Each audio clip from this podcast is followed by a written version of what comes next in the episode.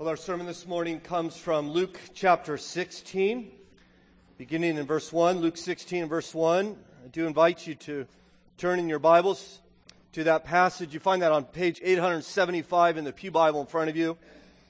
And I trust God will work in us as we work uh, verse by verse through this passage this morning. While you're finding your way uh, there to uh, Luke 16, I did want to share with you this morning a letter I received in the mail, at least part of it. Um, of course, our brother Craig was just up here leading us in prayer for our former pastor, Chris Walker. Um, many of you have uh, been richly blessed by his, I think, over 10 years of uh, preaching ministry here and his family's role in your life. And of course, we now know um, that he is struggling greatly with cancer. He wrote me a letter, and uh, of course, it's got salmon on the front. So I guess if you know Chris, that, that fits. Um, he says, Our family has been overwhelmed by the knowledge that literally thousands of people are praying for us. This has been a very difficult time for us. I am fearful. I am, excuse me, I am not fearful or anxious for myself. After enduring chemo for a while, I can definitely agree with Paul that it would be so much better to depart and be with Christ. Still, I am concerned about the toll this is taking on my family. The prayers of God's people help us to embrace the joy, the peace, and the hope that God's Word promises. We as a church want to lift this family up in prayer, that they can find that hope and joy and peace, which Pastor Chris refers to. And so the elders are calling the church this Wednesday night to gather at 7 o'clock that we would pray for Chris and Christine and, and the girls and their family, asking God, of course, uh, even as Paul says, wrestling with God in prayer, that He might heal him, um, but rejoicing in the hope that in, in many ways He already has healed him, hasn't He? And that one day, Chris, like the rest of us who are in Christ, will walk into eternity. And so we would rejoice in that hope as we beseech for them. So uh, we, we would like you to come this Wednesday night at 7 o'clock that we might pray for this family. And so we'd be pleased if you would do that. Luke chapter 7, uh, excuse me, Luke chapter 16, verse 1. Um, hear now the word of God. He also said to his disciples, There was a rich man who had a manager. And charges were brought to him that his man was wasting his possessions. And he called him and said to him, What is this I hear about you? Turn in the account of your management, for you can no longer be manager. And the manager said to himself, What shall I do, since my manager is taking the management away from me? I'm not strong enough to dig, and I'm ashamed to beg. I have decided what to do so that when I am removed from management, people may receive me into their houses. So, summoning his master's debtors one by one, he said to the first, How much do you owe my master? He said, A hundred measures of oil. He said to him, Take your bill and sit down quickly and write fifty. Then he said to another, How much do you owe? He said, A hundred measures of wheat. He said to him, Take your bill and write eighty. The master commended the dishonest manager for his shrewdness. For the sons of this world are more shrewd in dealing with their own generation than the sons of light. And I tell you, make friends for yourselves by means of unrighteous wealth, so that when it fails, they may receive you into eternal dwellings. One who is faithful in a very little is also faithful in much, and one who is dishonest in a very little is also dishonest in much. If then you have been, not been faithful in unrighteous wealth, who will entrust you, to, entrust to you the true riches? And if you have not been faithful in that which is another's, who will give you that which is your own? No servant can serve two masters. For he either will hate the one and love the other, or he will be devoted to the one and despise the other. You cannot serve God and money. Our Father in heaven, we're thankful for the words of our Lord Jesus Christ. We ask that you would help us now to not only understand them, but to apply them to our lives. I believe there are great truths here that would bring great blessings, if I could use the word great prosperity in our lives if we would heed them. And yet, I think for especially us this morning, the land in which we live, this is a particular challenge to know how to steward the life and the resources in which you have given us. Help us to be faithful. Help us to learn from our Lord, that we might glorify you in all we do and say and even give. For we ask it in Christ's name. Amen. In August of 2009 in Fort Worth, Texas, more than 9,000 people from 48 states and 27 countries attended the Southwest Believers Convention. This many people came from this far to hear from an all-star lineup of preachers of prosperity.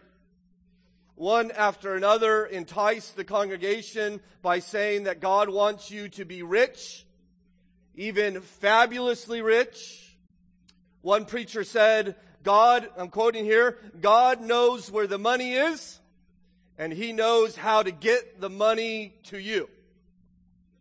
The New York Times was there. They wrote a story of it, quoted these individuals saying they spoke of private airplanes and boats, a motorcycle sent by an anonymous supporter, vacations in Hawaii and cruises in Alaska, designer handbags, a ring of emeralds and diamonds. These are all examples of what could be yours if your faith is strong enough and you give to their ministry. Paula White, who just last weekend led our nation in prayer at the Trump inauguration, would agree with these sentiments. Her Easter message in last year, 2016, from John chapter 11, verse 44, the passage where Jesus raises Lazarus from the dead, her application from that was if you would send her $1,144, in reference to John 11, 44, she in turn will send you a prayer cloth which contains resurrection power. I quote her saying, Whatever is dead in your life, the prayer cloth will bring it back to life. So for the low, low sum of $1,144, you can have life brought into the dead areas of your life, including you can have resurrection power from the debt and financial oppression in which you face. Jesus also, by the way, spoke a lot about money. His message is slightly different, isn't it? If you've been paying attention, even in our study of Gospel of Luke, Jesus continually returns to this theme for instance, in chapter 9, saying foxes have holes and birds of air have nests, but the Son of Man has a motorcycle given by an anonymous supporter? No, afraid not. Private airplanes and boats? No.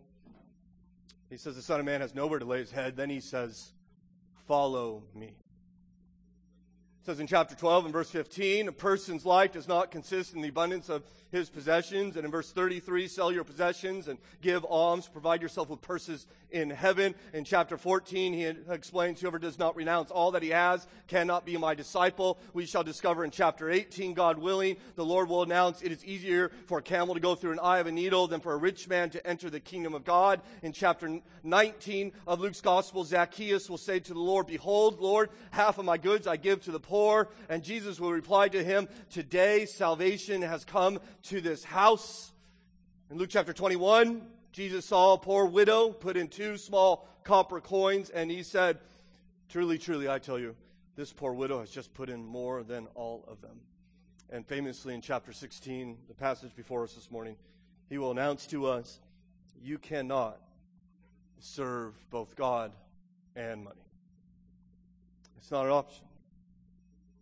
Today, in our study of Luke's Gospel, we, we begin Luke 16. Now, if you've been following along in Luke, Luke begins in the early chapters of Luke, what we might call the Galilean springtime of Jesus' ministry, very popular and little opposition. And the whole point of early Luke is a announcement of who Jesus is. He is the Christ. He is the anointed one, the Messiah. And, and with Luke, it culminates in Luke 9 where Peter confesses him as the Christ and then he goes up on the Mount of Transfiguration and God echoes Peter's confession saying, This is my son. He's transfigured there, comes down the mountain, and the Bible says in Luke 9, verse 51, when the time drew for him, when time came for him to be drawn up, he set his face to go to Jerusalem. And so from Luke 9:51 all the way through Luke 19 are, is what's called the travel narratives in Luke's gospel, where Jesus is traveling from Galilee in the north down to Jerusalem in order to pay for our sins. It's not entirely chronological, but it is during these middle chapters of Luke's gospel that he explains to us not who he is, but instead who you must be if you are to follow him. What is a disciple? He does as much in Luke 16 here, telling us what we must do as his disciples. In fact, Luke 16 is an interesting uh, chapter in Luke's gospel. You can really divide it into three sections, which I will, uh, God willing, as we come into the coming weeks. The first uh, section is all about money. The second section is about divorce. And the third section, wait for it, it's about hell, right? So you got one chapter in the Bible, you got money, divorce, and hell, right? All of our favorite topics all put there together, okay? So if you want to kill church growth, I don't know what the church growth experts will say. Luke 16 might, might help you in that cause, but I trust it is God's great wisdom for us. And if we would yield our life to the teachings of our Lord, well, as I prayed, great prosperity, I could use that word in our day, will come into our life, great fruitfulness indeed. Of course, we don't like it uh, often, do we, when the church talks about money? We don't, in fact, like to talk to anybody about money. We just don't talk about money. I find that somewhat interesting. I, I will, I will, uh, with a friend of mine, a man, I will, I will not hesitate to ask him about his marriage. I won't hesitate to ask him about his purity. I won't hesitate to say, How are you loving your wife? I won't hesitate to ask him, How are you spending time in the Word? But how many times have you ever said, Hey, let's talk about your giving. Let's talk about your materialism. I mean, we don't do that. We, we don't like to talk about how we handle our money and, and, and raise the question, why? It's just money, just stuff. Well, maybe Luke 16, verse 14 has the answer for us. The Pharisees, who were lovers of money, heard all these things and they ridiculed him. They don't want to hear it either. Why? Because they loved money. And I, I wonder if you would just ask God, even now as you sit there, as we're about to consider this passage, say, God, do I, do I love money? Help me to see the truths here. Work in my heart as we study this, um, this passage before us. Before we do, uh, just a couple notes uh, I want you to know before I talk to you about your money and your giving. The first thing you should know is I am not paid on commission okay? And so uh, this, whatever I call you to do, is not going to personally benefit me. There's no like diamond studded pinky ring or anything like that. Um, and so just be, you can be comfortable there. Second thing I, I want to note is I, I really want to um, talk to you Patrick Henry students for a moment and, and uh, you young people, uh, high school students perhaps. Um, if you're, if college is anything for you is anything like it was for me, you're, you're already thinking, okay, what, um, you're talking about money. What is that? Right? Uh, you know, I heard about that. People talk about that. I haven't seen much of that. Um, and so, what, what do you mean money? See, right? Because I didn't have a lot of money in college, and maybe you didn't have a lot of money in college, and and um, I, I, I really want. I was praying for you this week because I really want these truths to get into your heart. I really do. Before you have money, one of the kindest. I have room to grow here. God has convicted me from this passage. However, one of the kindest things God has ever done in my life is He, he brought me um, to the conviction of tithing my income before I was even a Christian. I was, I was a, a, high school student. I started going to church on my own. We weren't raised in the church. I ended up in a church. And I remember, I remember like yesterday, they all, the service kind of stopped in the middle, and all of a sudden these shiny paint plates start going around, and people will start putting money in. I thought, what in the world is going on here? What are you doing? So I asked somebody, I said, why, why, is everybody putting money in these plates? And they said, well, this is how we fund the ministries and, and, and do the work of the church. And I said, okay, well, I could do that. Uh, uh, what, what, what, what am I supposed to give? And I praise God, I asked the right person he says, well, you could start around 10% of what you give. Now, I was working at the mall at this time, you know, my favorite place in the world. And um, I'm, I'm, I'm working there. I'm making like 100 bucks a week. And I said, well, okay, it's 10 bucks. I could do 10 bucks. 10 bucks a week, that's no problem. So I started giving 10 bucks a week. And by God's grace, I've been tithing since the age of 17 for the last, I don't know, 25 years or however long that is. I, I, started before I got the debt and that mortgage and the kids and all that. And I, I want you to start, no matter how little you have, start early. It's so much easier. The third thing I want to say is that this is one of the most confusing parables Jesus has ever given us. Because we read in the Bible that stealing is bad, and then Jesus tells us a story of a man who steals, and he says, I wish you were like that guy. And it's very, very confusing and very challenging. And the more I study this passage, the more different understandings I have of it. And so, God willing, uh, we will do our best this morning. May He help us um, access the truth in which Jesus gives us in a difficult passage. What I want to do this morning is, first of all, Uh, it's the way Jesus lines it out. I'm going to walk us through the parable, first eight verses, and then Jesus waits to the end there to give us the application of the story. And so we'll just do that. We'll go through the parable, and then we'll consider three truths in which Jesus gives about how we might prepare for the future. So the parable begins in verse 1. He also said to his disciples, There was a rich man who had a manager, and the charges were brought to him that his man was wasting his possessions. So there's a, you got a wealthy guy, and he has a, a manager looking out after his money. He's like his accountant, okay? And so the accountant is to oversee the investment accounts. And the owner gets a report about how his accountant is doing the job. And it's not positive. This man is wasting his money. I mean, we've heard stories like this all the time. All these celebrities, they lose everything because someone's embezzling money or they're incompetent or there's mismanagement and, and he's wasting it. There, you see that in verse 1. Interestingly enough, the word waste there in Luke 16, verse 1 is the same word to describe the younger son in the parable of the prodigal son that we considered earlier in Luke chapter 15 as he wasted his father's inheritance in the foreign land. This man's just wasting the money. Well, the, the owner finds out about this and he calls this man to account. Verse 2, as we read, and he called him and said to him, What is this I hear about you? Turn in the account of your management, for you can no longer be manager. In other words, you're fired. Right? You have a few days to put everything right, uh, uh, put everything in order, and then you are you're out of a job. So the manager wants an audit of all the books, he wants an audit of all the records, and then the accountant's out on the street. Now I don't know if, if you've ever been fired before. Um, I, I, unfortunately have been fired. In the second church I worked at, I was uh, fired. some of you have experienced that. That's not a fun feeling, in case you have not experienced it. I, I remember I was uh, let go from the church, and they gave me 30 days severance.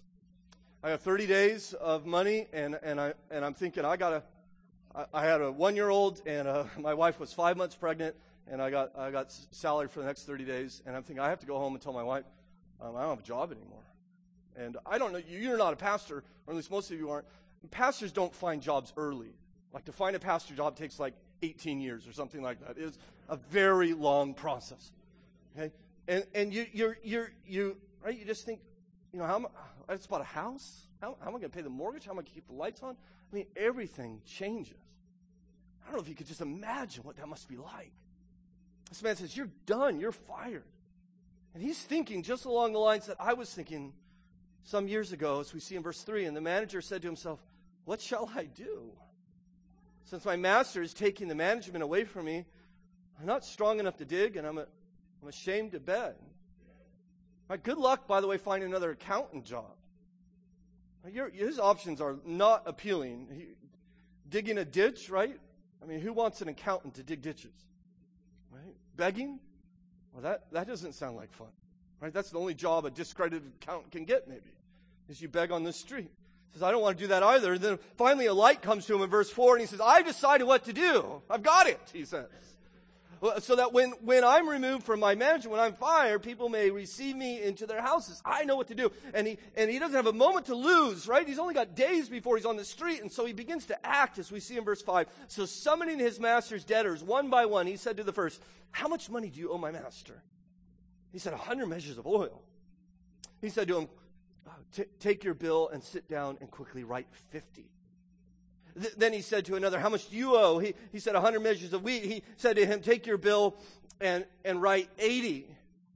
Right? This guy has this really clever idea. It's evil and dishonest, but it's really, really smart. And, and he, he says, I'm not fired. I still got I'm still in charge of these accounts. I'm going to get on the phone. I'm going to call each of my master's debtors and I'm going to cut their debt. And so he calls one guy and he says, Well, how much do you owe? He says, I got 100 measures of oil. He says, Oh, how about this? How about we just cut that in half? Would that be okay? Right? And you can imagine that conversation. Are you, what are you kidding me? Yeah, yeah, cut her in half. Just write 50. Don't worry about it. You could do that? Yeah, I got it covered. I'm in charge around here. Put it in 50. He calls another guy, how much you owe? 100, 100 measures of wheat. He says, let's make it 80. How about that? Would that be okay? Yeah, that would be okay, right? And, and by the way, the amount of wealth we're dealing with here is somewhere between one and three years of, a, of, of wages. So this is not trifling amount. I don't know if you can imagine what it's like. Have you ever been in debt? Right? You know what that's like? Ever struggled to pay the bills and some, they start coming in green and then eventually they start showing up in pink, right? And people start calling you, strange people wanting to know where their money is, and, and you can't sleep at night, and you're getting all restless.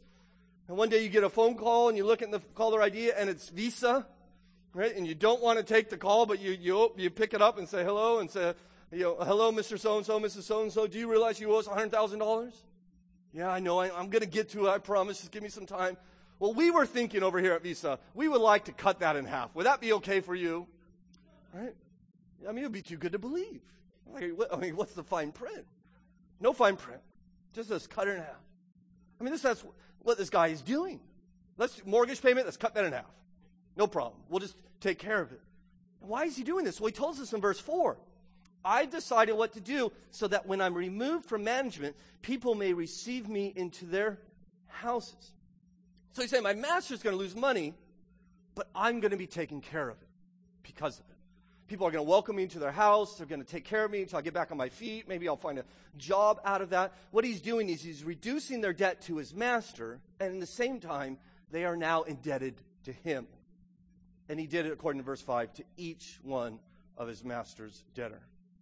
What he did, in effect, is he, t- is he took his master's money and he made himself friends. That's kind of a key, and we'll see this in a moment. He made friends with his master's money. Well, the master, of course, is going to get wind of this, but what's he going to do? He's already fired, and he calls call, call him in front of him, and and you, you think I, in fact, I, I, when I was teaching my kids this last night, I stopped there and said, okay, what will the master say? And, and you can imagine, right, what he'll say. It's like, you're a thief, you're, you're dirty, rotten scoundrel, I'm going to sue you for every penny. Look what he says in verse 8. The master commended the dishonest manager for his shrewdness. He commended him. And you can imagine he's initially angry, but then he's got, man, I got to hand it to you. That was, that was smart. I mean, that was shrewd. You are, you're a terribly dishonest man. I'm so glad you're fired, but man, you are shrewd. Right? And what's even more surprising, now that's surprising, then, then here comes Jesus and he says, I wish my followers were more like that guy. At the end of verse 8. For the sons of this world are more shrewd in dealing with their own generation than the sons of light.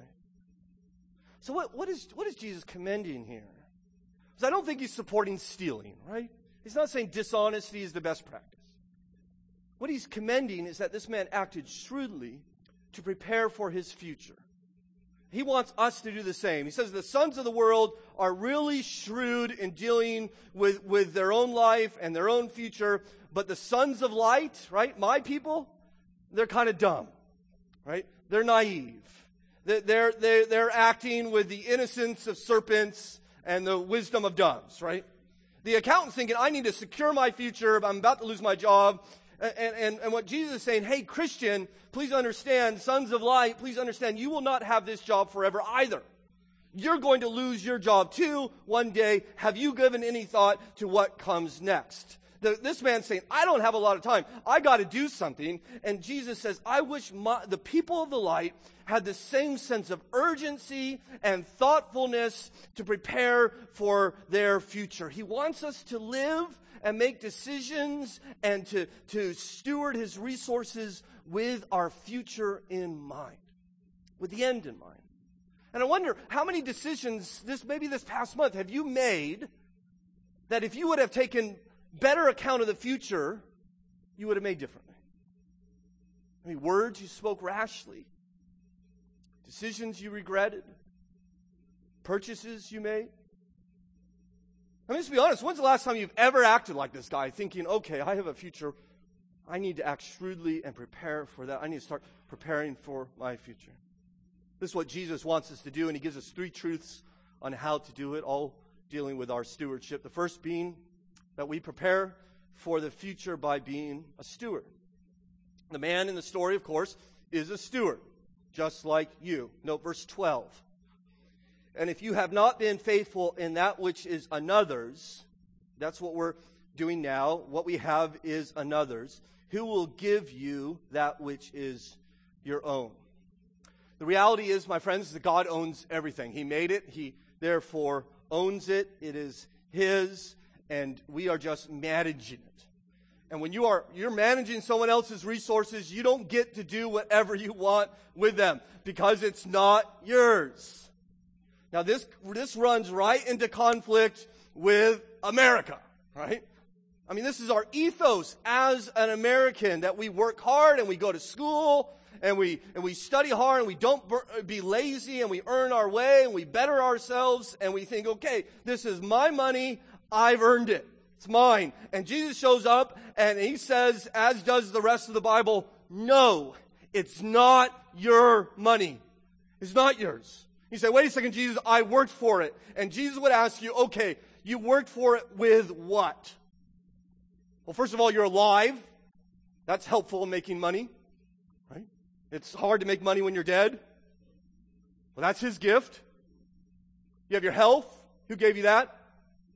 He did. You have your abilities and your talents. Where did you get those from? God. You have your favorable circumstances. None of us were born as slaves on a plantation in the 17th century. None of us were born as uh, many of the children that some of you have visited in Ghana in the slums. You weren't born in a Ghanaian slum, were you? You could work really hard in a Ghanaian slum and still not get very far. And so, yeah, you've worked hard. I've worked hard. I've worked hard with the life God gave me, with, with the health God gave me, with the family God gave me, with the abilities and talents that God gave me, with the circumstances in which God gave me. In other words, I worked hard with everything that He gave me. It's not mine, it's His. Someone got this. His name was David. He's far more wealthy than you or I. And he would pray, Who am I and who are my people that we should be able to offer as generously as this?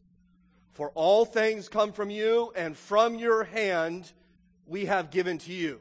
Right? We're only given to you what you've already given to us. Oh Lord, he prayed, our God, all this abundance that we have provided to build a house for your holy name is from your hand, and all is yours. My brothers and sisters in Christ, you are a steward.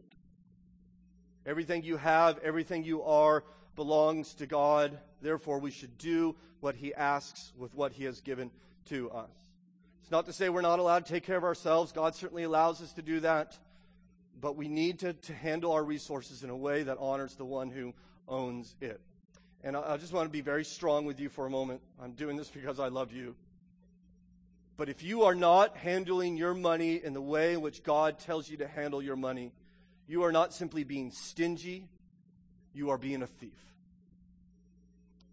It is robbery. It is not yours. It is God's. In fact, the Bible says in Malachi chapter 3 Will man rob God?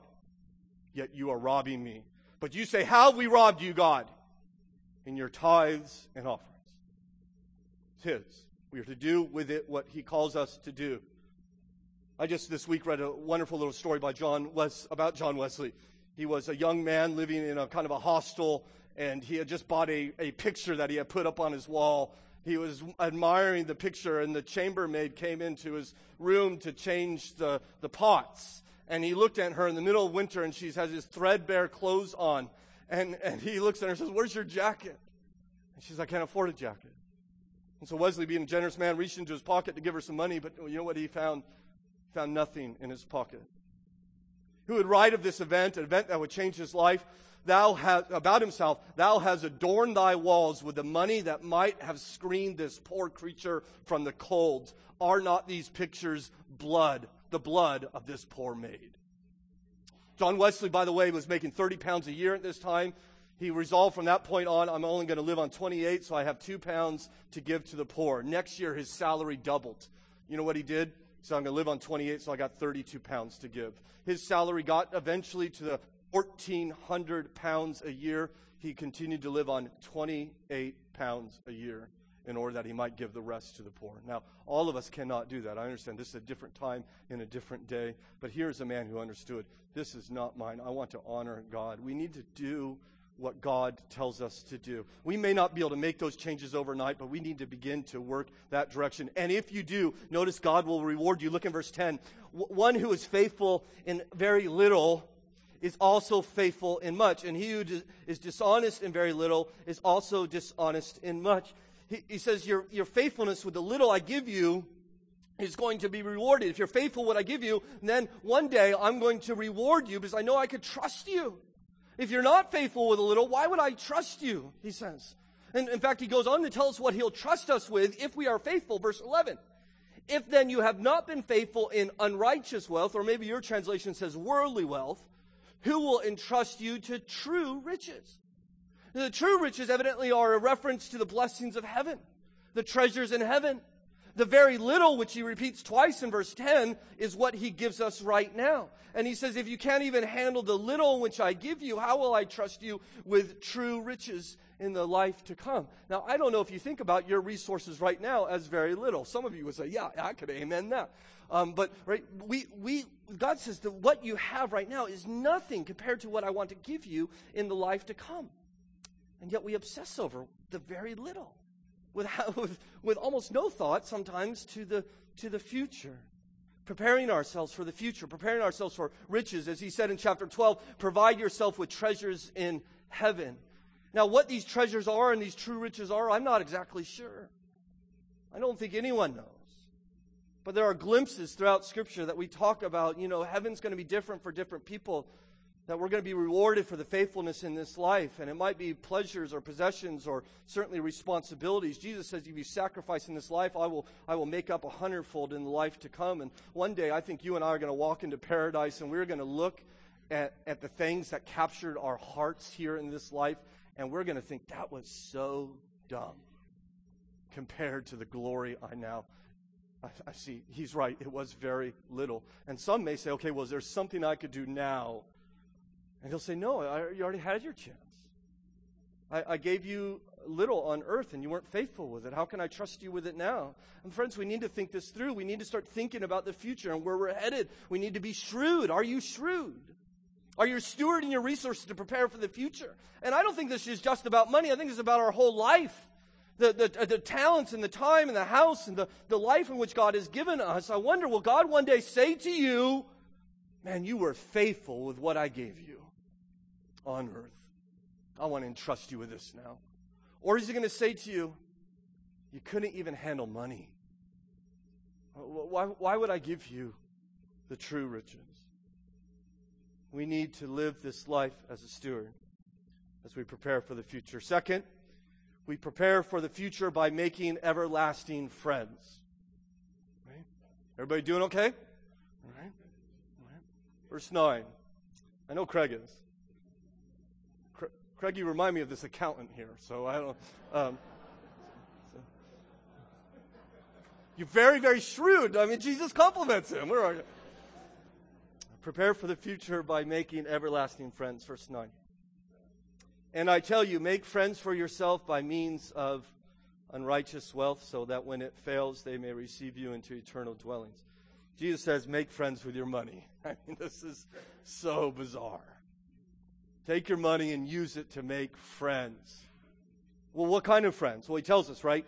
Friends who will receive you into eternal dwellings. He's talking about heaven. He says, so use your, this is what I think he's using. A lot of people say, okay, well, the fr- is the friends God? Some people say that. Some people say the friends are angels.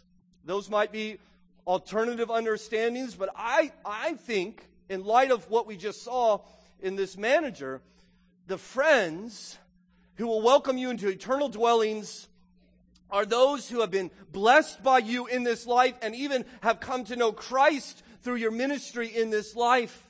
That, that, these are people, like when you use your wealth to help a Christian ministry in disaster relief, or, or some missionaries can go to Kurdistan, or, or a, a, tribe in Papua New Guinea can receive the Bible in their language, or a church can be started in Ghana, or the pregnancy center can, can support women in, in crisis, or you uh, adopt a child, or educate a, an Indian child in South Dakota, right, in a Christian environment, and you, and you make these friends through your resources. These, you, you may be someone next door, maybe it's a single mom who's having trouble and you say, what, can I help you? I, I, I know this must be really hard. Can I pay your light bill this, this month? She said, why, why would you want to do that? And he said, well, the money's actually not mine. Um, I, I've been given it by God. And I think God would be really honored if I helped you. In fact, God is, God is very concerned about you. He's so concerned, He sent His Son Jesus into this world to die for sinners that they might receive Him right? You, you would use your money, and not just your money, because how easy is it for us to write checks as Loudoun County type people, right? We, we make friends with our love and our sacrifice and our hospitality and our witnessing. Jesus says, use the money in this life so that one day you walk into heaven. I mean, how cool would this be? You, you enter heaven, and there is a line of people to meet you. And the first guy shows up and says, Listen, you don't, you don't know me. I, I, I grew up in Papua New Guinea, a little tribe up in the mountains. And one day a guy came and he told us about Jesus. And I, I, I bowed my knee to him. That's why I'm here. But you know why, how he was able to do that? I found out that he was able to do that because you gave so he could go. Can, you want to come over to my house and hang out? Man, I'm so, I'm, I've been waiting for a while to meet you. That's what Jesus is talking about. Friends that will greet you, bring you into their eternal dwellings out of their gratitude for the love that you have given them because of your faithful stewardship. Jesus says, prepare for the future by putting your money where, into something that will last. No investment in this life will last. No asset in this life will last. Look what he says in verse 9. So that when it fails, talking about money, not if it fails, when it fails. Money in this life will fail. Guaranteed. You're not taking it with you. Sometimes you'll lose it in this life. I found it interesting to learn that in 1928, the planet's most wealthy people met at the Edgewater Beach Hotel in Chicago. Their meeting was the president of the largest steel company, a man named Charles Schwab. The greatest wheat investor, Arthur Cutten, the president of the New York Stock Exchange, Richard Whitney, the Secretary of Interior, Albert Falls, stock tycoon Jesse Livermore, the President of the Bank of International Settlements, Leon Fraser, and the head of the largest monopoly, Ivan Kruger. The wealthiest people in the world met together in 1928 within 25 years of that event. Charles Schwab was borrowed, borrowing money, died broke. Arthur Cutten died broke. Richard Whitney went to prison. Albert Fall needed a presidential pardon to die at home. Jesse Livermore committed suicide. Leon Fraser committed suicide. Ivan Kruger committed suicide. When it fails. You say, well, it doesn't fail for everyone. Right? You're not going to lose it. Not all rich people lo- end up losing everything. Really? John D. Rockefeller, one of the richest men ever to live, after he died, someone asked his accountant, So how much did Johnny D leave behind? His accountant thought for a moment and replied, He left all of it. You're leaving it all behind. So why not prepare for your future by investing in something that will last? Your wealth will not last, but you can put it something in something that will last. Namely, you could use it to love people and bless people and bring people God, by God's grace into his kingdom. You could create friends through it, Jesus says. You could create relationships through it. And, and, you know, I'm so glad this verse is here. At first, when I first studied, I was thinking, I don't, this is so weird to me. But the more I study, the more, the happier I am. I don't know of another verse like Luke 16 9. It's not found in any other gospel, I know that. This idea that he's, see, what, we was just talking, we, we were talking about true riches. I don't know if you noticed, I skipped down to that part. Let's deal with the true riches part. And that's kind of like, I, I don't, sh- sure what he means by that. But friends, that I get. Relationships, I understand. And I think relationships is what we truly want, what we truly desire, right? People's houses burned down or blown down by a hurricane, and the news reporter comes out and they say, I've lost everything, but I what? I still have my family, and that's what counts. And they're right. You don't need to be a Christian to know that. What we've been made for, what we, what we long for is love and relationships. And when we are loving other people and, and being loved by them in, in our life, that's wealth and that's security and that's significance. And I love this verse because Jesus just cracks this door into heaven. He says, I just want to show you just a glimpse of heaven. And what do we see there in heaven? Is it crowns and golden brick streets? I don't even like the color gold, to be perfectly honest. I don't get excited about golden streets. I don't know if you do. I, I don't think I would look good with a crown on. That does not excite me. Okay? But he opens the door and says, You know, heaven is a place of friendship. It's a place of relationship. Preeminently a relationship with God. But there are people there who will welcome you into their life because of the life you lived here. I love how John Edwards, the great American Puritan, said, preeminently heaven is a place of love. It's a place of love. And I'll tell you, the love in heaven will be far better than the love here is on earth. In fact, John Edwards John Edwards expressed that the love that we have on earth is our greatest source of joy, but the love that we have on earth is also our greatest source of pain. Isn't that true? Your greatest pains come from some way, somehow failed loves. And Edwards says, listen, when you get to heaven, all, all the joys of love will be there, but none of the pains.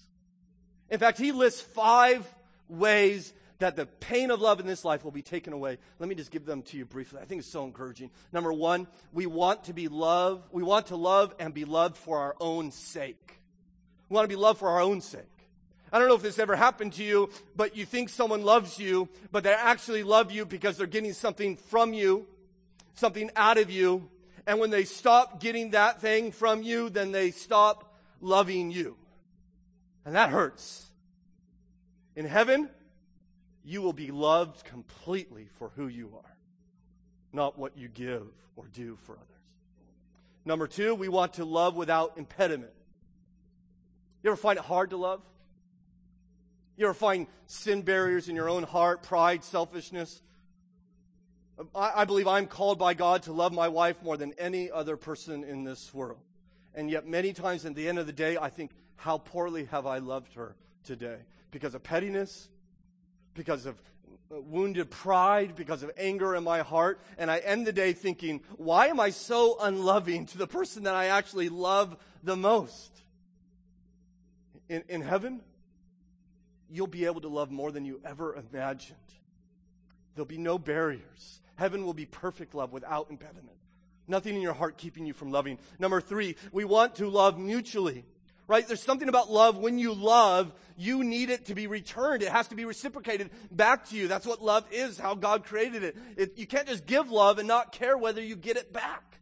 And yet, how, how many times in this life you've loved someone and you never got that love back? Well, not so in heaven. The love you give is always returned to you. Number four, love impacts your happiness. When you love, you link your happiness to the happiness of the person you love. You understand this. Parents, you understand this. If, if someone you love is sad, you can't just be happy and joyful and not care. Uh, you, you can't be happier than the people whom you love. It's why if you love more than five people, you're always unhappy because someone's always unhappy and then you're unhappy because you're unhappy in their unhappiness because you love them. But you get to heaven, everyone will be perfectly happy forever and we will be perfectly happy in their happiness forever. Right? Number five, we want love to last. Something about love where you just don't give it and say, okay, I'm in for 20 years, but then in 20 years I'll turn it off. No, once you give love, you want it to last forever. You want it to go on and on. You, you, you can't replace a love. You can, you can love other people, there is no doubt, but you never replace that. We don't want to lose our loves. And the reality is, when you marry someone, one of you is going to bury the other person. I, I got, have nine people in my family. One day, one day there will be one remaining. If God does not come before that, one day one, one person in my family will see the other eight people die. Right? If, can, I, can I say this? Death sucks. Right? It is terrible. It is a blight upon this world. And one day death will be no more. Never again. No more funerals, no more dying, no more sorrow, and the loves in which we have, they will last forever and ever and ever and ever. Tim Keller says we're, we are living in this life like beached whales. Okay? A beach whale is alive, but not for long, and it's not having much fun. Okay? And that's the life in which we kind of live. We're meant for a different kind of love. The love we have down here is just a shadow of the love in which we'll have up there. We need to get back in the water and to live like we are designed to live. And that is this picture of a heavenly love. And Jesus saying, listen, live your life here so you can to abound the love in which you will receive, in which you get to heaven. And can you imagine if we actually believe this? That, that I'm going to live forever in a place called paradise with God, and, and I'm going to have these special, unique relationships with people I've, I've been used by God to bring them into faith. If, if you believe that, I'll tell you, that would change your life. You would never make money at the expense of another person. You would never even think of that as a good exchange of your resources. You would use money to meet people's needs. Right? God doesn't despise money, but He gives it to us, and we would use it faithfully. You would use your money and your resources to, to bless people, that you might make friends forever. This is what God wants us to do. Prepare for the future. Are you shrewd with your wealth in this way? That you can create friendships that will survive even death itself that you, you, my friends, will live forever. Prepare for your future. We need to live in light of this great end, where we're headed, what we're living for. And if we don't, we're going to make foolish decisions, and we might even choose the wrong God. Quickly, in number three, we need to prepare for our future by choosing the right God. Jesus says in verse 13, No servant can serve two masters, for either he will hate the one or love the other, or he will be devoted to the one and despise the other. You cannot serve God and money. There is no middle ground here, though I think we all would prefer that there were. We, we want, right? Only one thing's going to dominate our heart. We either live for things or what they give security, comfort, identity, whatever might be, or we live for God. You, you can't live for both, Jesus says. And if you try to live for both money and God, you're going to live in constant discomfort. Some of you might understand what that discomfort's like. You have, you love Jesus too much to be really happy in the world, and you love too much of the world to be really happy in Jesus. And so you're constantly torn back and forth. You can't have two gods, Jesus says. And by the way, I would encourage you to choose the real God because money is a terrible, terrible God. Money is a great servant, by the way. Money is a great slave, terrible master right? We, we enslave money to use it to prepare for eternity, to bless people, to care for the hurting. But when money becomes our God, it will, it will force us to do whatever we can in order to get more of it. We'll, we'll start putting our hope in it and our trust in it. We'll become dominated by it, getting more things and thinking about the things we don't have and dreaming about other things. You know, the average American shops six hours a week and plays with their children 45 minutes a week our hearts are misaligned. And if we make money our God, it becomes to uh, occupy our heart and our mind. Again, I love the stories of John Wesley, who toured, once toured a vast estate with a proud plantation owner, and, and they rode their horses for hours and hours and only saw a fraction of the estate. And finally, they sat down for dinner, and the plantation owner, with, great eagerness in his heart, he said, Well, Mr. Wesley, what do you think of my plantation? Wesley replied, I think you're going to have a hard time leaving it. That's a terrible God. You're going to have to walk away from it. And yet, when we, when we elevate in our life, it dominates us. It often, often uh, we only realize what it's doing in us once, once it's taken complete control. You know, Vanderbilt, who was very rich, he said the care of $2 million is enough to kill anyone. There's no pleasure in it. John, Jacob Astor said, I'm the most miserable man on earth. John D. Rockefeller said, I've made millions, but they brought me no happiness. Andrew Carnegie said, millionaires seldom smile. Henry Ford said, I was happier when I was a mechanic. It's a bad God. It does not give what it promises. You think, okay, if I get this, I do this, I'll finally be secure, I'll finally be comfortable. There's always more. It's always more. You can't serve both. How, how do you know then if, if money is becoming your master? Well, John, um, Phil Ryken, a pastor who's blessed me richly, has given five warning signs that money is becoming to occupy your heart.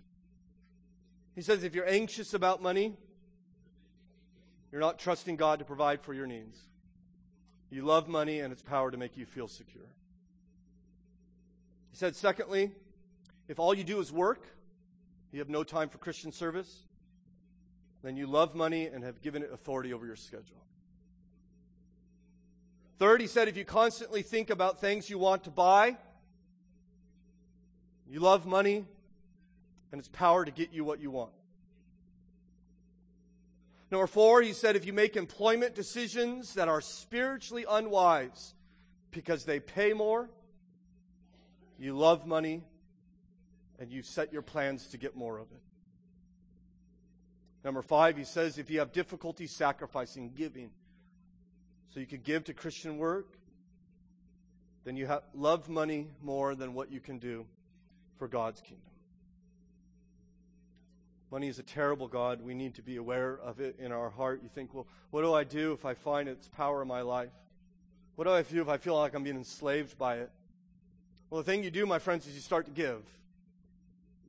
You start to, you see, giving is, is a surrender of your life to God's authority and God's agenda. It, when you give, you, what you are affirming that, that Christ is your king, that this is his resources. Giving dethrones money and puts Jesus on the throne in your heart. It breaks that gravitational hold that money has on us and creates this new center of gravity, the Lord Jesus Christ.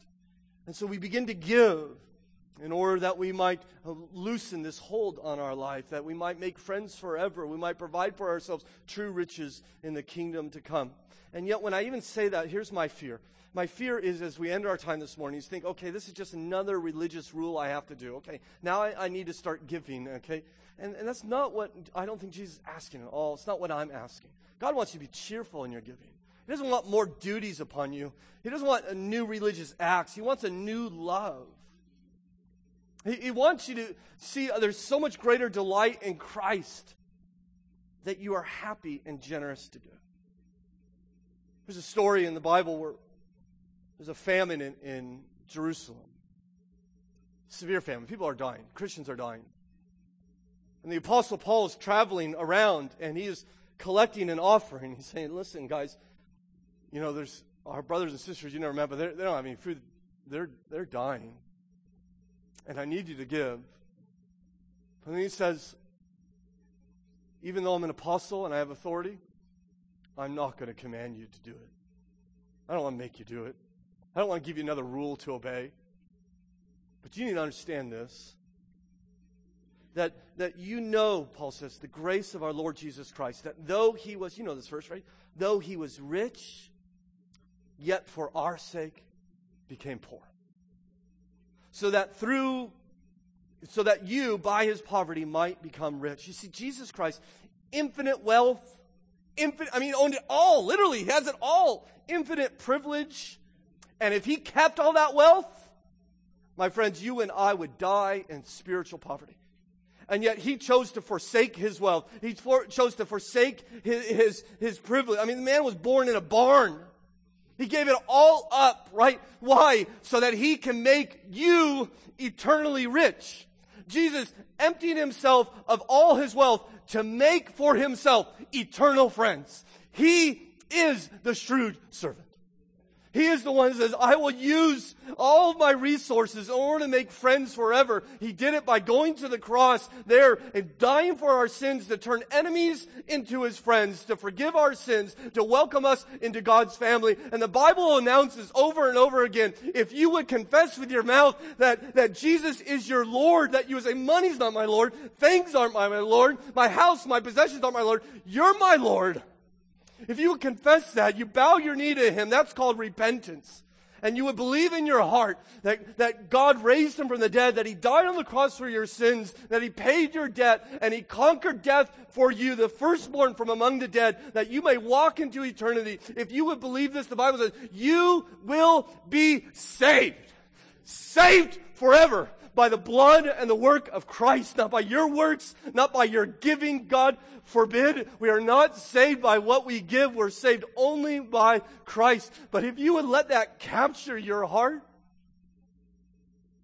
if you would see the eternally, infinitely wealthy Son of God naked, hanging on a Roman cross, dying in his poverty for you, so that he could take you, his enemy, and make you his friend forever, you would then look at your money and say, You are a terrible God. Look what he has done for me. I, I want Jesus, not money. And you would say, in fact, I want to use my wealth just as Jesus did to bless others. That you would delight in his costly grace. And because of it, you would become from your heart generous and shrewd. Living in light of eternity for the glory of God and the eternal welfare of those around you. Our Father in heaven, help us to cast our eyes upon Christ. We are besieged moment by moment in this world to cast our eyes upon money and things over and over again. Help us, Father, to look beyond the lies and see the glory and the gain that we have in following Christ and serving Him and loving Him. Let us see what He has done for us and let that change us. Because once we see what He's done for us, we no longer need money to provide for our security. We have it in Christ. We don't need money to give us an identity. We have it in Christ. We don't need money to say, look at me, I drive a fancy car, wear fancy clothes. We have it, we have our identity in Christ. We don't need what money offers us. And also we're free now. Money just becomes money. It's no longer a God, it just becomes money, and then we get to use it not only to bless ourselves by your grace and our family, but we can bless others through it. Just as you've shown us. Change us, transform us. I have room to grow, Father. I have so much room to grow. Help, help me, help my family, help my brothers and sisters. Not that we can live for our own wealth. Wealth would just wouldn't matter to us. Your glory and your kingdom would. We ask it all in Christ's name. Amen.